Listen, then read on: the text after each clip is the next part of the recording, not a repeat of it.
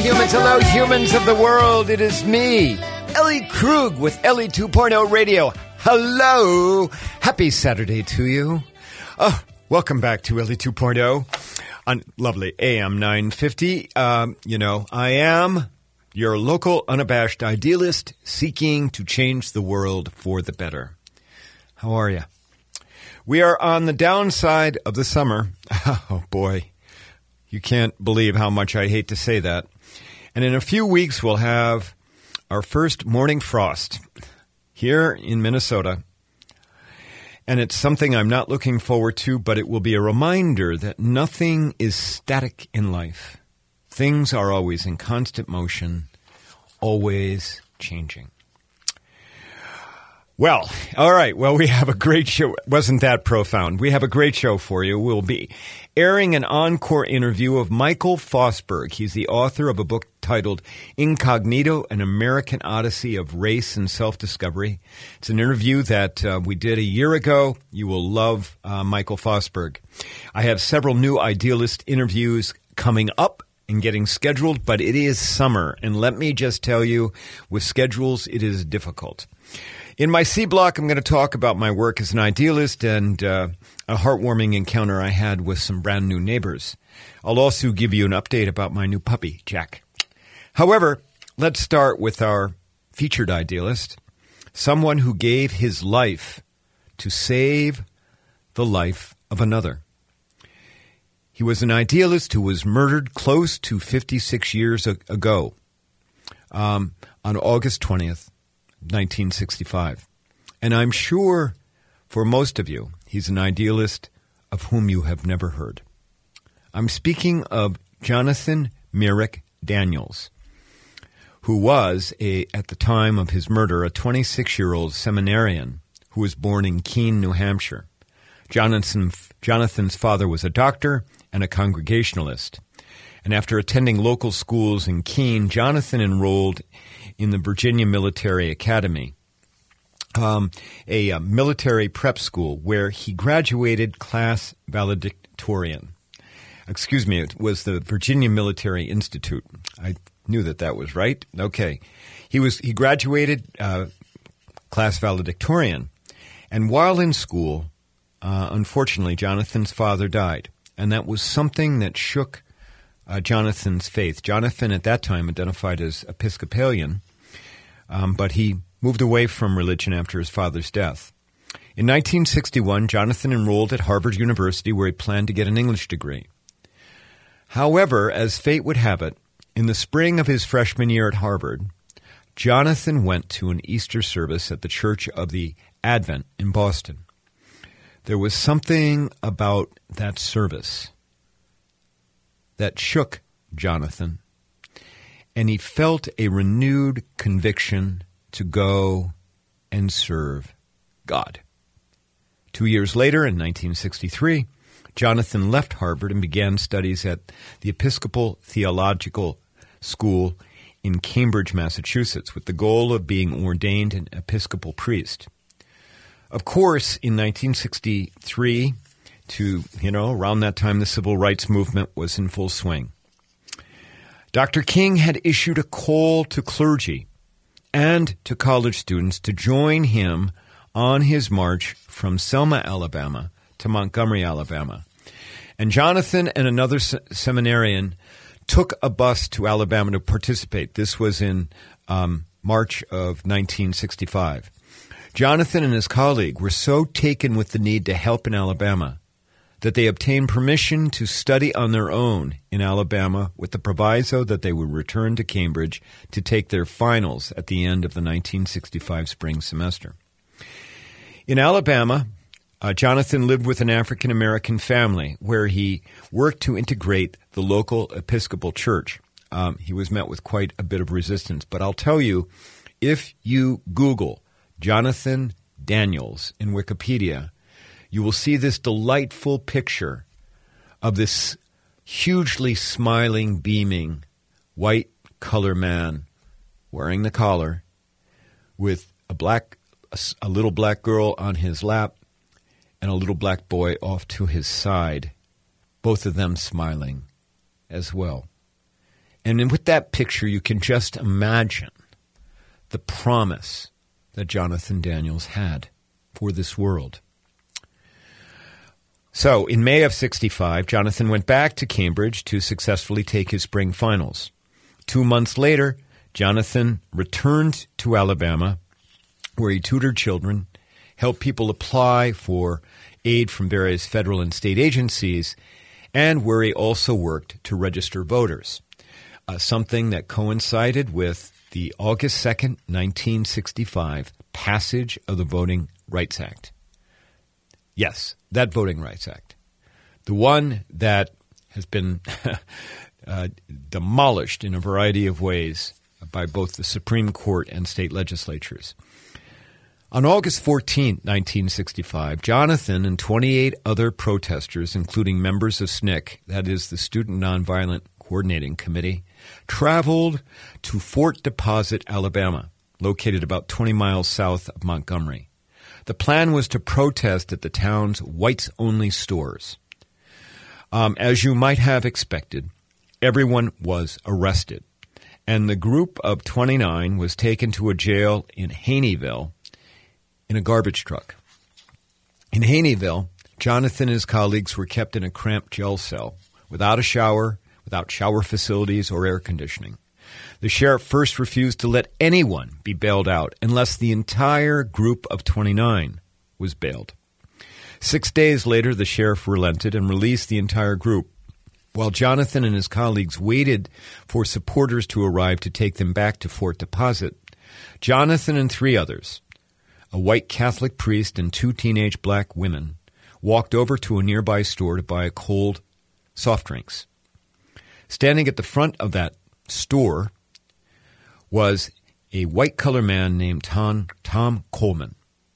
He was an unpaid special deputy, and he was holding a shotgun and a pistol. A discussion occurred between the group and Coleman, who refused to let them in the store. At that point, Coleman leveled his shotgun at 17 year old Ruby Sales. And of course, Coleman aimed it at someone who was black. At that point, Jonathan intervened. He jumped in front of the gun and pushed Ruby to the ground, and in the process, he caught the full shotgun blast, which killed Jonathan instantly. As the Catholic priest grabbed uh, the second girl and started to run away, Coleman fired his shotgun again, hitting the priest in the lower back. The priest survived. Later, Thomas Coleman was indicted for manslaughter.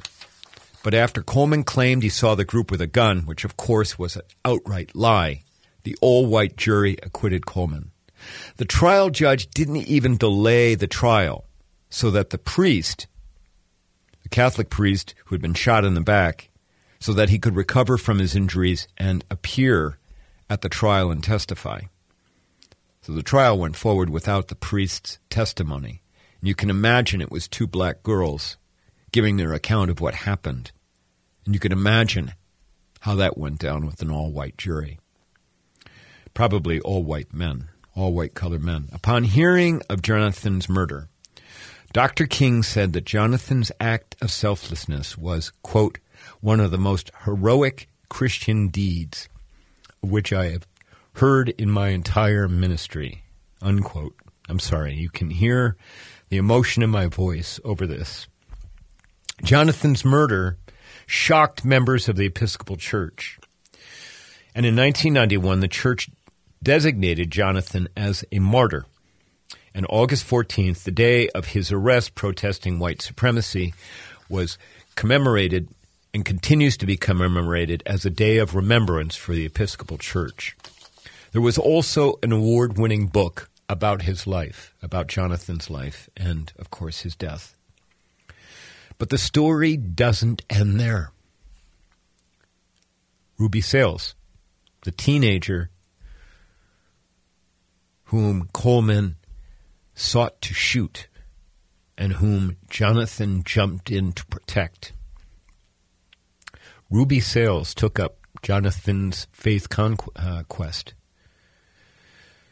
She also attended the Episcopal Theological School in Cambridge, Massachusetts, where Jonathan had been a student. She then went on to found a mission to help the poor in Washington, D.C., dedicated to Jonathan Daniels. You know the saying, not all heroes wear capes. Sometimes our heroes wear the white color, the white collar, excuse me, of a young seminarian. Jonathan Myrick Daniels, an idealist who made the ultimate sacrifice. Remember that name. Okay. Um, uh, yes, and I'm sorry, I do get emotional at times. This is stuff that is so dear to my heart. It really is. Now, uh, Michael Fosberg is going to be up for an encore uh, edition of his interview that occurred about a year ago. You will love listening to him. He will um, he will inspire you, and he will make you laugh. Um, and I think it's fitting that we have a man with the story of Michael Fosberg to follow the story of Jonathan Daniels that I just gave you. So, and on the other end, I'll catch you with my C block. Thanks.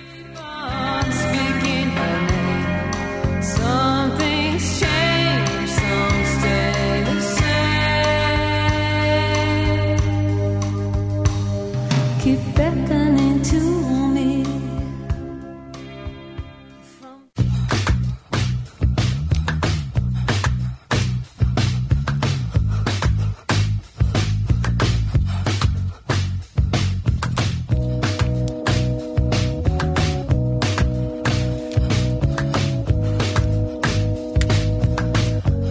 we're back on AM 950 Ellie 2.0 radio.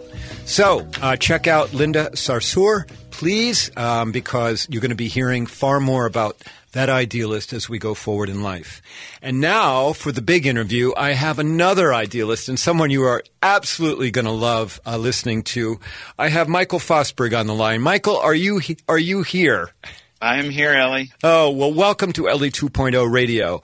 Um, Michael, let me just quickly introduce you. You are a Chicago native, um, and you are the author of a really great memoir, Incognito, colon, an American Odyssey of Race and Self-Discovery. The book has been out for a number of years. You're actually, I understand, working on your second book.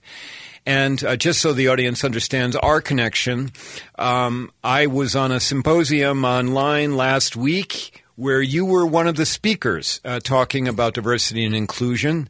And I've got to tell you, I was enamored with you and um, thought that you would make a really great guest for my radio show. So, welcome to Ellie 2.0 Radio. Well, thank you so much for having me. It's good to be here. It's good to talk to you. I, I just want to point out that I actually did just publish that second book, ah. which is called Nobody Wants to Talk About It Race, Identity, and the Difficulties in Forging Meaningful Conversations. And folks can get that at the website at incognitotheplay.com if they're interested in um, either of those books. But that was when you met me uh, virtually on that conference, um, I was speaking about the points, the lessons, or the tools, as I prefer to refer to them as, the tools that I've learned over 15 years of trying to get people to have conversations about race and identity. Okay, well, that's great, and and certainly um, uh, readers uh, check out both of those books. I'm sure that they were they're really great. I haven't had the chance yet, but so Michael, let's begin a little bit with your story, if we could. Sure. Okay. What? Sure. Sure. You know, what is it? How did how did how you did I get how, here? Yeah. How did how you, did I get here? Yeah. Give us a little bit about that, okay?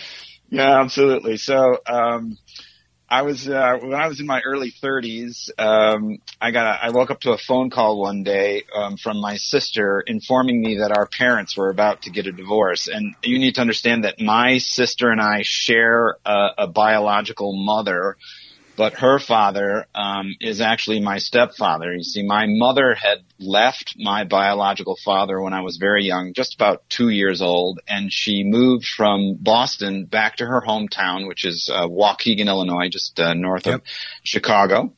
And uh, she remarried when I was about four or five, and then they had two kids. And I was raised in a you know a working class white family by my Armenian mother and my adoptive Swedish stepfather. And then, as I mentioned, my sister called to tell me they were getting a divorce, which was a huge surprise to me, but it hit me like a ton of bricks. I was just absolutely devastated by the news. And I realized in that phone call that I didn't know who my biological father was. My mother had never told me anything about him or my fam- his family or anything. So I started asking questions and my mother gave me two bits of information. She told me his name and she told me that the last time she had spoken to him, which was some 30 years prior, that she thought he lived in the Detroit area at the time. So armed with that information, this was the age before we used the internet for everything. Before the, internet existed, right? Okay. Right now it's like all about the internet, right? Well, I, libraries used to have um, phone book sections where they would house phone books from major cities around the country. So I went to the library and I looked for the Detroit phone book and I found it and I looked up his name and there were about four or five listings for John Sidney Woods and I copied them all down and I raced home and scared out of my mind, I finally picked up the phone and dialed the first number on the list and it turned out to be my father. Wow. First what, phone call. What luck. Okay. What luck, exactly. and in that phone call, uh, you know, we're trying to wrap our heads around, you're my dad, I'm your son. I mean, you know, you can only imagine it was awkward and uncomfortable and what do we say and how do we make up for these 30 years? And then out of the blue, my father says to me, you know, son, there's a couple of things you should know. I'm sure your mother's never told you. And I thought, okay, aside from not telling me about you, I mean, what else could there be? So he said, well, first of all, I want you to know that no matter what you were told or what you thought happened, I've always loved you and I've thought about you a lot. Oh, and very this, important. yes, very yes, important. this is my father telling me that for the first time in my memory that he loved me. And then he said, "There's one mm. other thing I, I'm sure your mother's never told you." And I said, "What?" And he said, "I'm African American." and uh, again, I grew up in a working class white family, thinking I was a white guy, and suddenly I was a lot more than that. And then he proceeded to tell me about my, my black family, that uh, my great great grandfather was a member of the 54th Regiment in the Colored Infantry Unit in the Civil War. My great grandfather was an all-star pitcher in the Negro Leagues and pitched for the St. Louis Stars. And my grandfather was a genius in the science and engineering departments at Norfolk State University are named after him. Oh my gosh. wow. yeah. And after he proceeded to tell me all that, I was like, wait a minute, wait a minute. Can we get back to the black part? Cause I'm still trying to wrap my head around the black part. and, uh, and then, uh, we talked and we exchanged phone numbers years and uh and it went off from there and I and my grandparents were still alive. I got to meet my grandparents and um it was just an amazing journey. And I I you know as I mentioned during that symposium, I share this story in the form of a one man play over the course of about 45 or 50 minutes. I share that story portraying over a dozen different characters as I tell that story as if it's happening in the moment. And I've used that story over 15 years to, um, aside from, you know, I started in the theater and, and I had this opportunity, you know, to, to, I, we were talking about taking it to New York, maybe off Broadway and those things didn't happen. And being a, you know, a freelance artist, writer, performer, I thought, well, you know, it's time to move on to the next, the next project. But instead, I was asked to do a presentation for a group of high school students one hmm. night.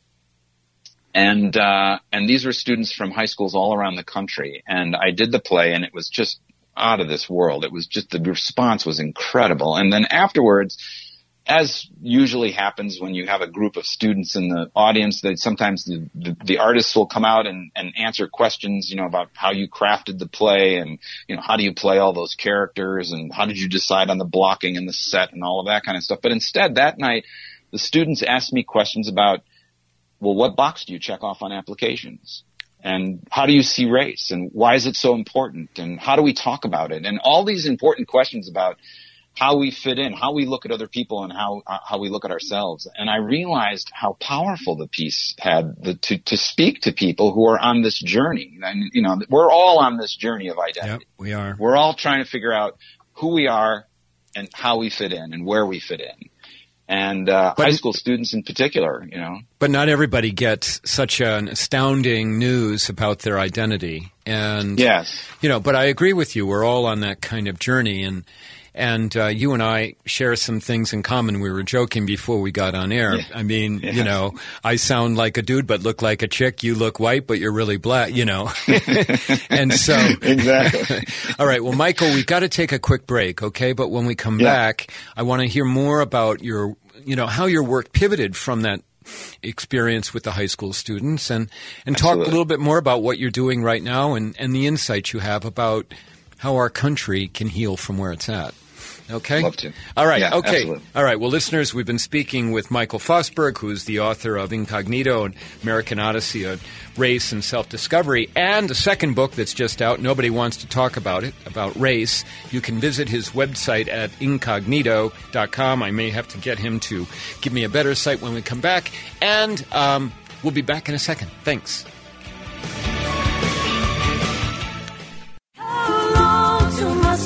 gets it right.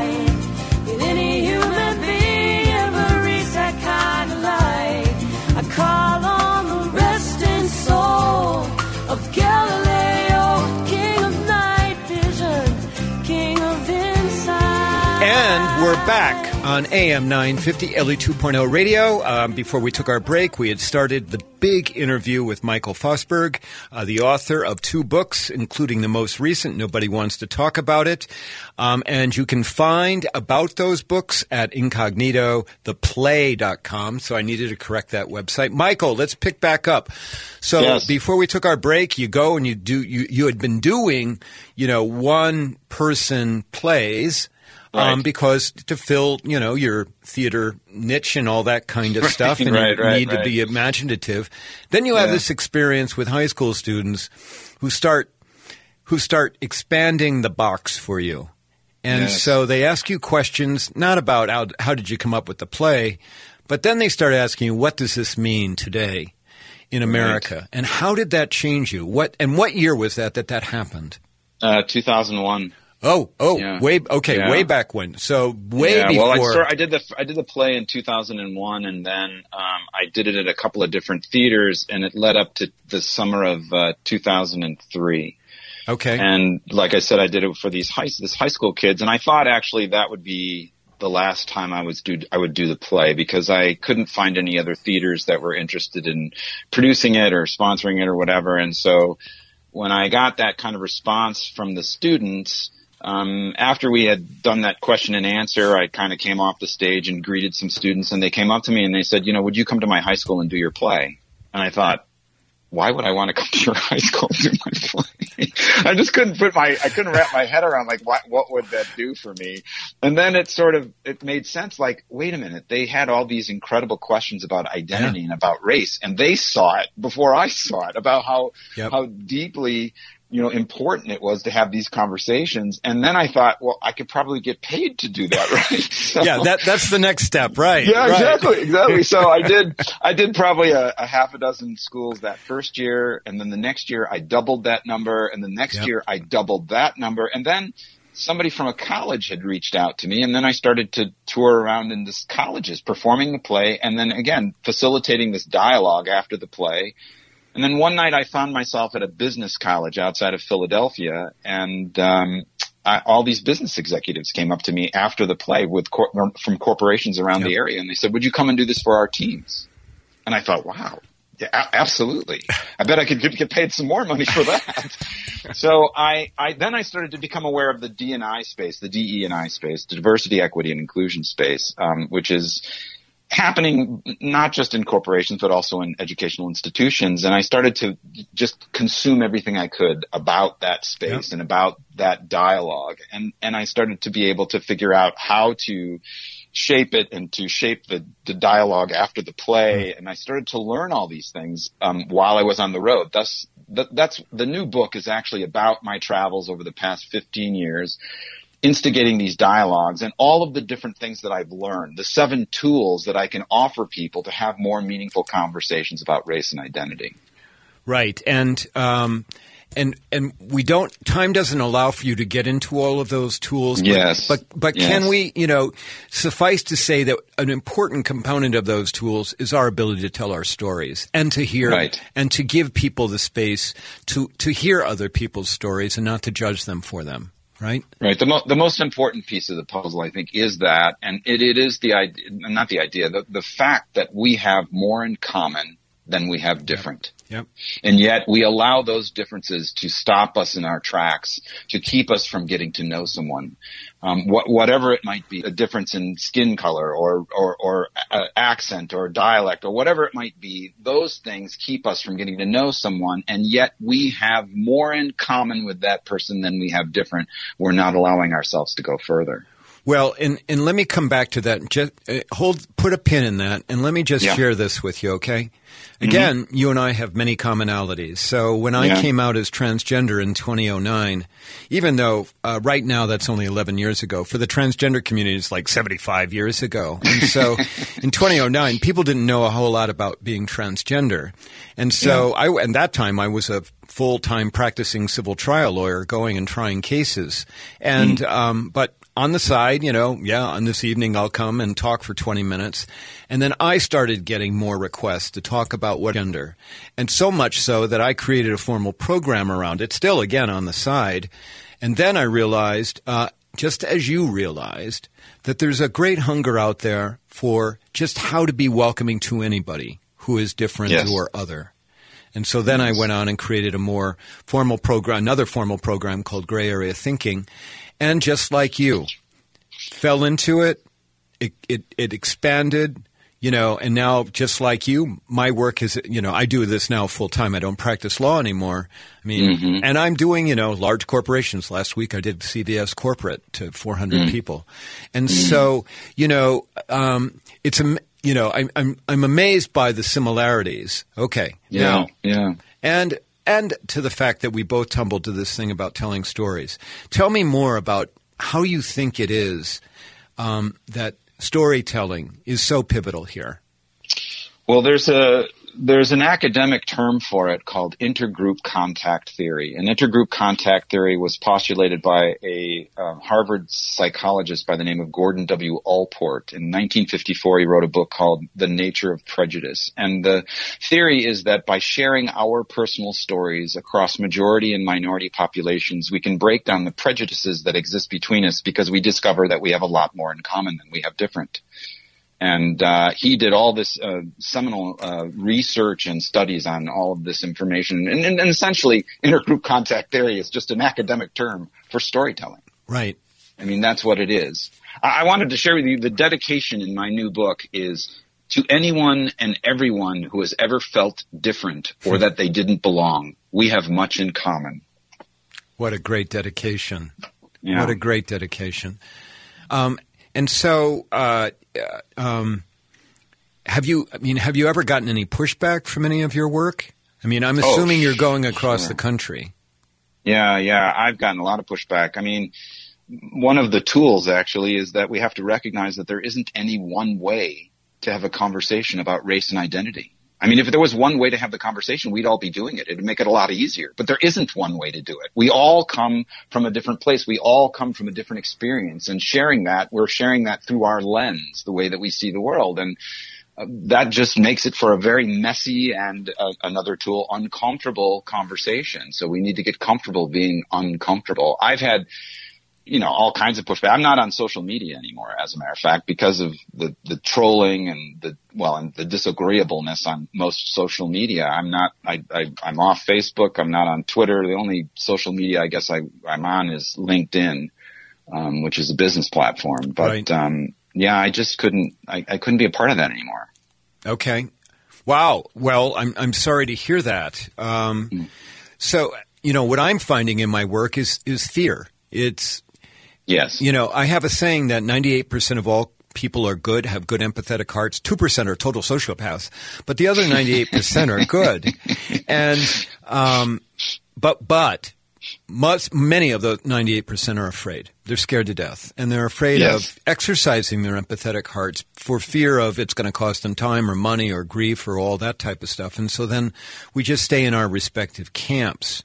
I think the right. thing that I found fascinating about your, you know, your play and your work is that you, we don't have to do anything except sit in an audience and you invite yeah. us in. Okay, you yeah. invite us in through humor because you you know you have a really great sense of humor and you're a really great actor. You are very good, mm-hmm. and um, and and and so Michael, I think that what that does is that just breaks the ice for just about anybody. Um, whether yeah. you're red or blue or Bernie or whatever you are, and right, uh, right. and and have you gotten those comments from, say, the red people who are like, "I didn't expect this. This is different than what I had anticipated, and I'm more interested now."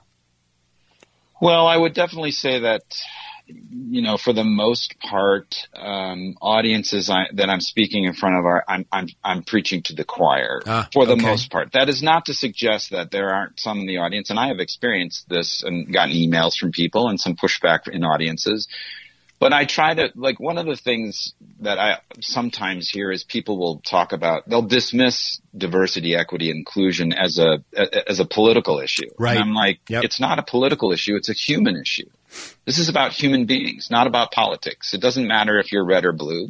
Yep. This is about the way that we treat people, the way that we accept people or don't accept people, and the fear comes from a, a you know this misunderstanding of not of, of of not feeling comfortable in an uncomfortable place. And so it brings up a lot of fear and therefore you act out on that by pushing someone away. And that's why I say one of the important tools is we've got to get comfortable being uncomfortable. Right. Right. Absolutely.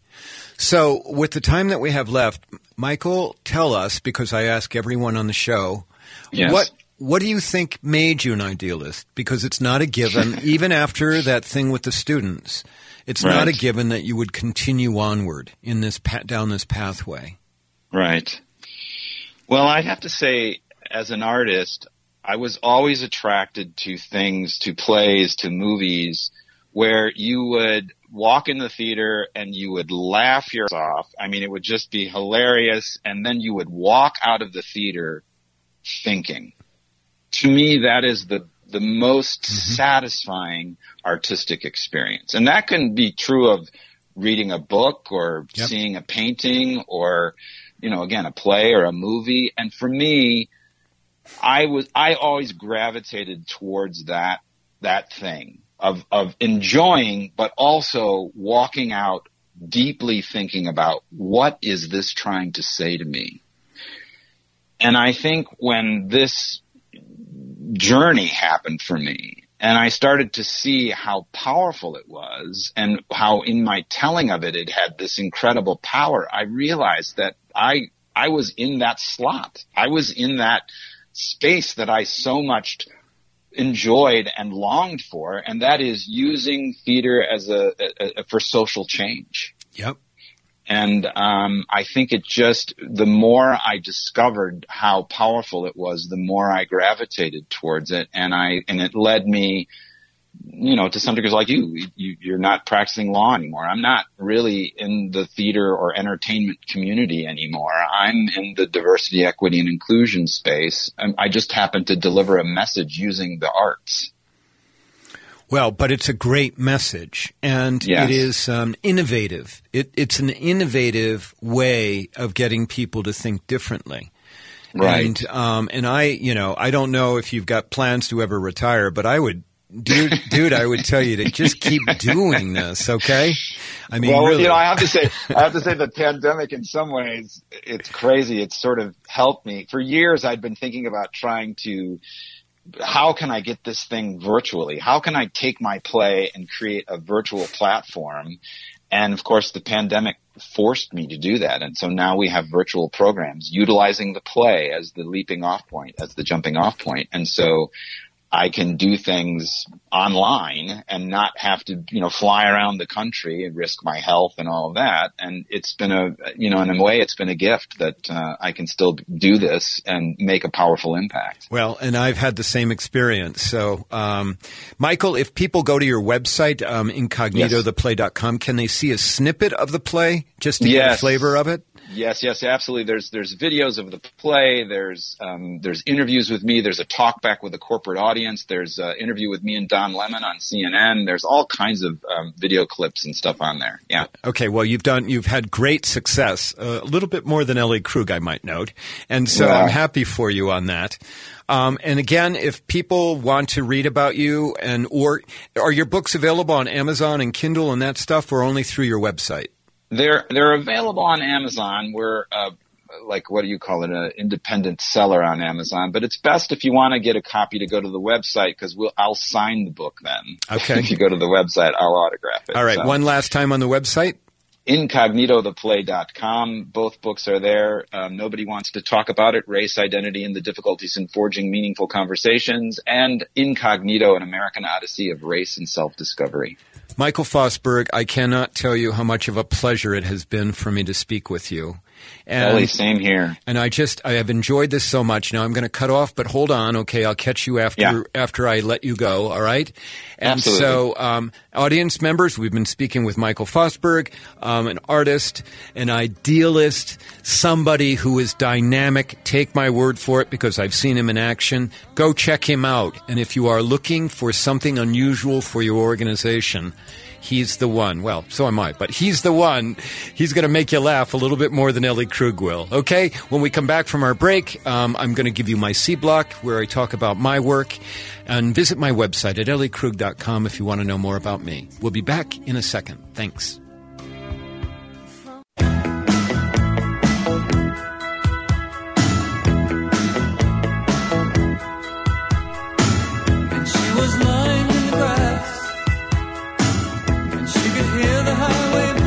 And we're back on AM 950 Ellie 2.0 radio. Yours truly, Ellie Krug here. I hope you enjoyed Michael Fosberg's encore interview. I hope you enjoyed it.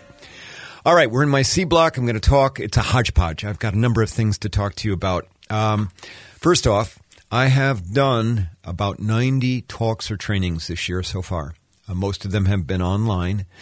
And at almost every one of those talks or trainings, I um, made what I call my standing offer. And if you've been a regular listener of the show, you know what that standing offer is, is that I'm willing to talk to any human who maybe uh, has a relative or a friend or somebody dear to them who is transgender to talk about how to be supportive of that person, um, or you know to talk to any human just simply about trying to survive, uh, you know, the human condition. And uh, somebody took me up on that a couple of nights ago, a couple, excuse me, a couple days ago. Um, uh, she actually had not been to my training. Uh, well, she ended up hearing the, uh, the training via via video, but her mother had heard it.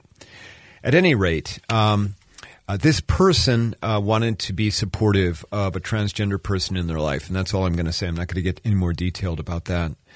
But I was so touched that this person would be brave and reach out to me and ask me, you know, Ellie, here's the story. What suggestions do you have about how I can be supportive?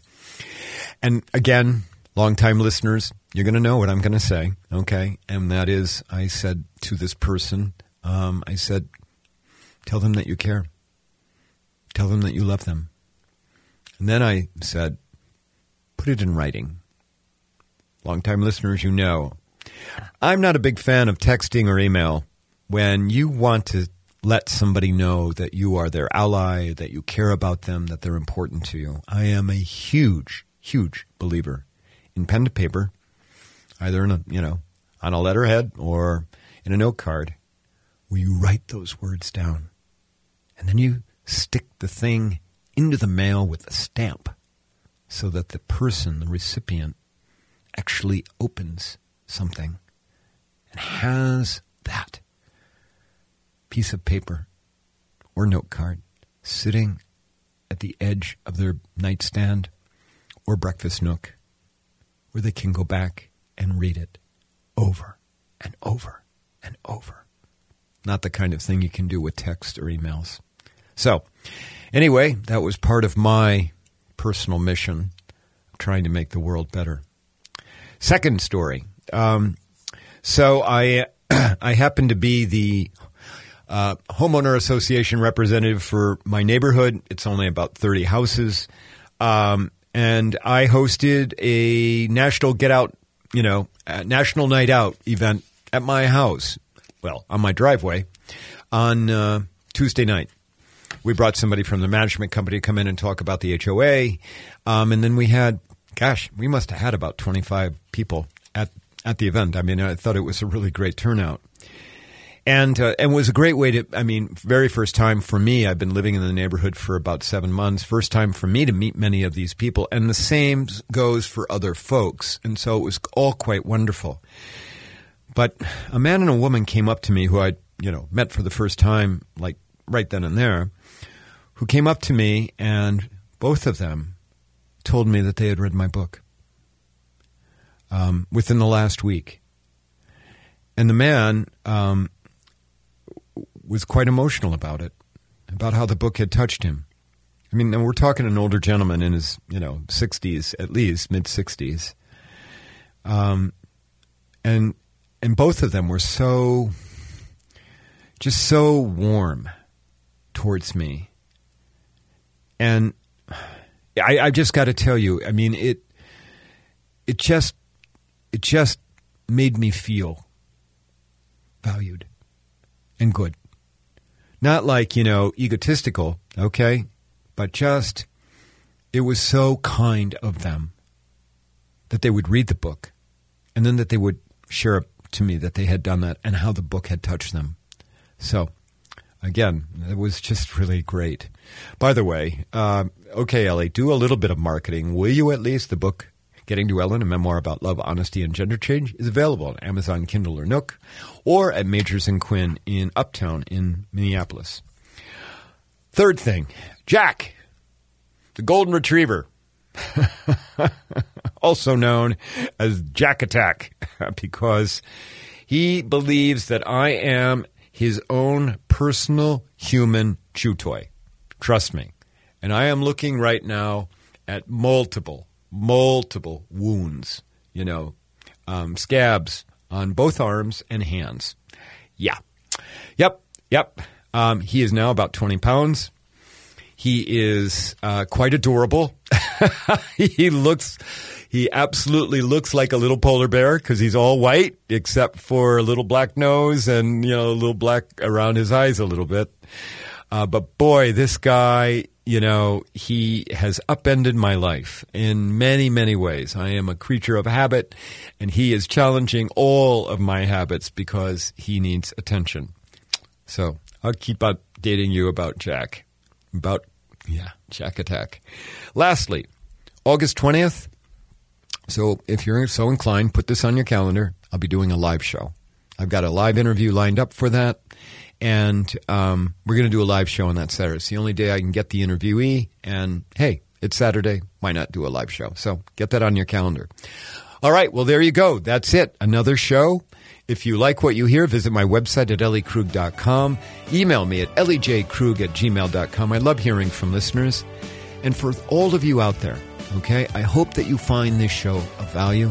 I hope that you appreciate a little bit, at least, what I have to offer every week.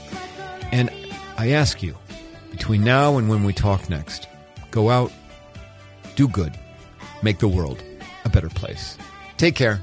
See you next week. Bye bye.